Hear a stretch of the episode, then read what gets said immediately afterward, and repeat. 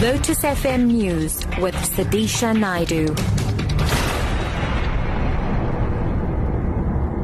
It's 3 o'clock good afternoon. Public sector unions will tomorrow march to the Treasury in a bid to force the employer to accede to their salary increase demands. Wage negotiations collapsed three weeks ago after unions rejected government's final offer of a 5.8% wage increase. Unions are demanding 10%. The unions have also rejected government's offer to increase the housing allowance for civil servants by 200 rand to 1,100 rand a month and and instead have demanded an increase of 600 rand for housing. NEHAWU spokesperson Sizwe Pamla. This is the first step towards what we now see as an inevitable strike action.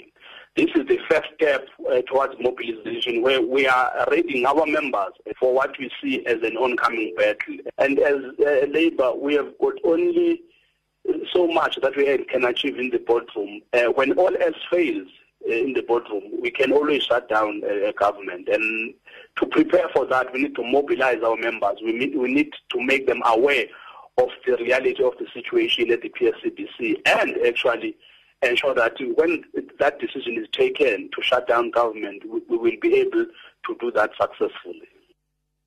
Public Works Minister Thulas Nxesi has called for calm in Tembisa, east of Johannesburg. Nxesi's call comes after President Jacob Zuma tasked him to deal with underlying socio-economic conditions which seem to be at the heart of the xenophobic attacks.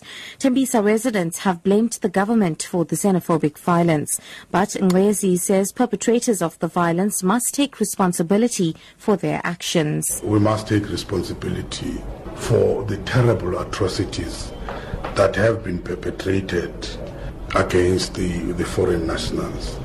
We ask for forgiveness and we commit ourselves to combat all forms of uh, discrimination, racism, and we are all saying we must immediately stop the attacks and address all outstanding challenges with a firm commitment to preventing any recurrence of, of, of the behavior we've seen.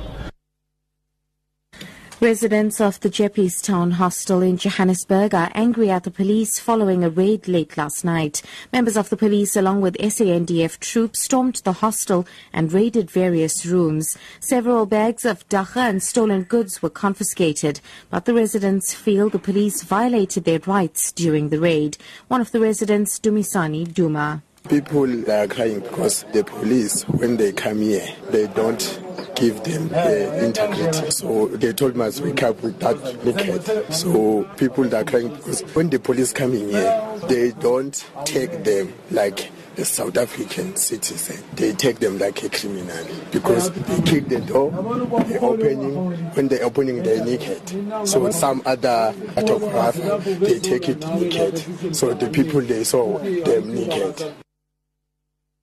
And finally, Cape Town Mayor Patricia de Lille says the city's street renaming initiatives are about honoring local leaders. She was on, she has unveiled the newly named Joe Marks Boulevard in Retreat, formerly called Concert Boulevard. De Lille says the legacy of local leaders should be preserved through naming of public spaces after them.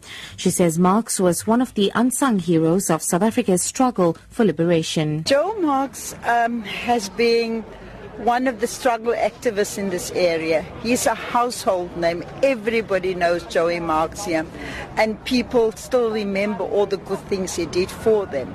And we want to re recognize and remember Joe Marks for what he's done for his community. Top story public sector unions will tomorrow march to the Treasury in a bid to force the employer to accede to their salary increase demands. I'm Sudisha Naidu for Lotus FM News.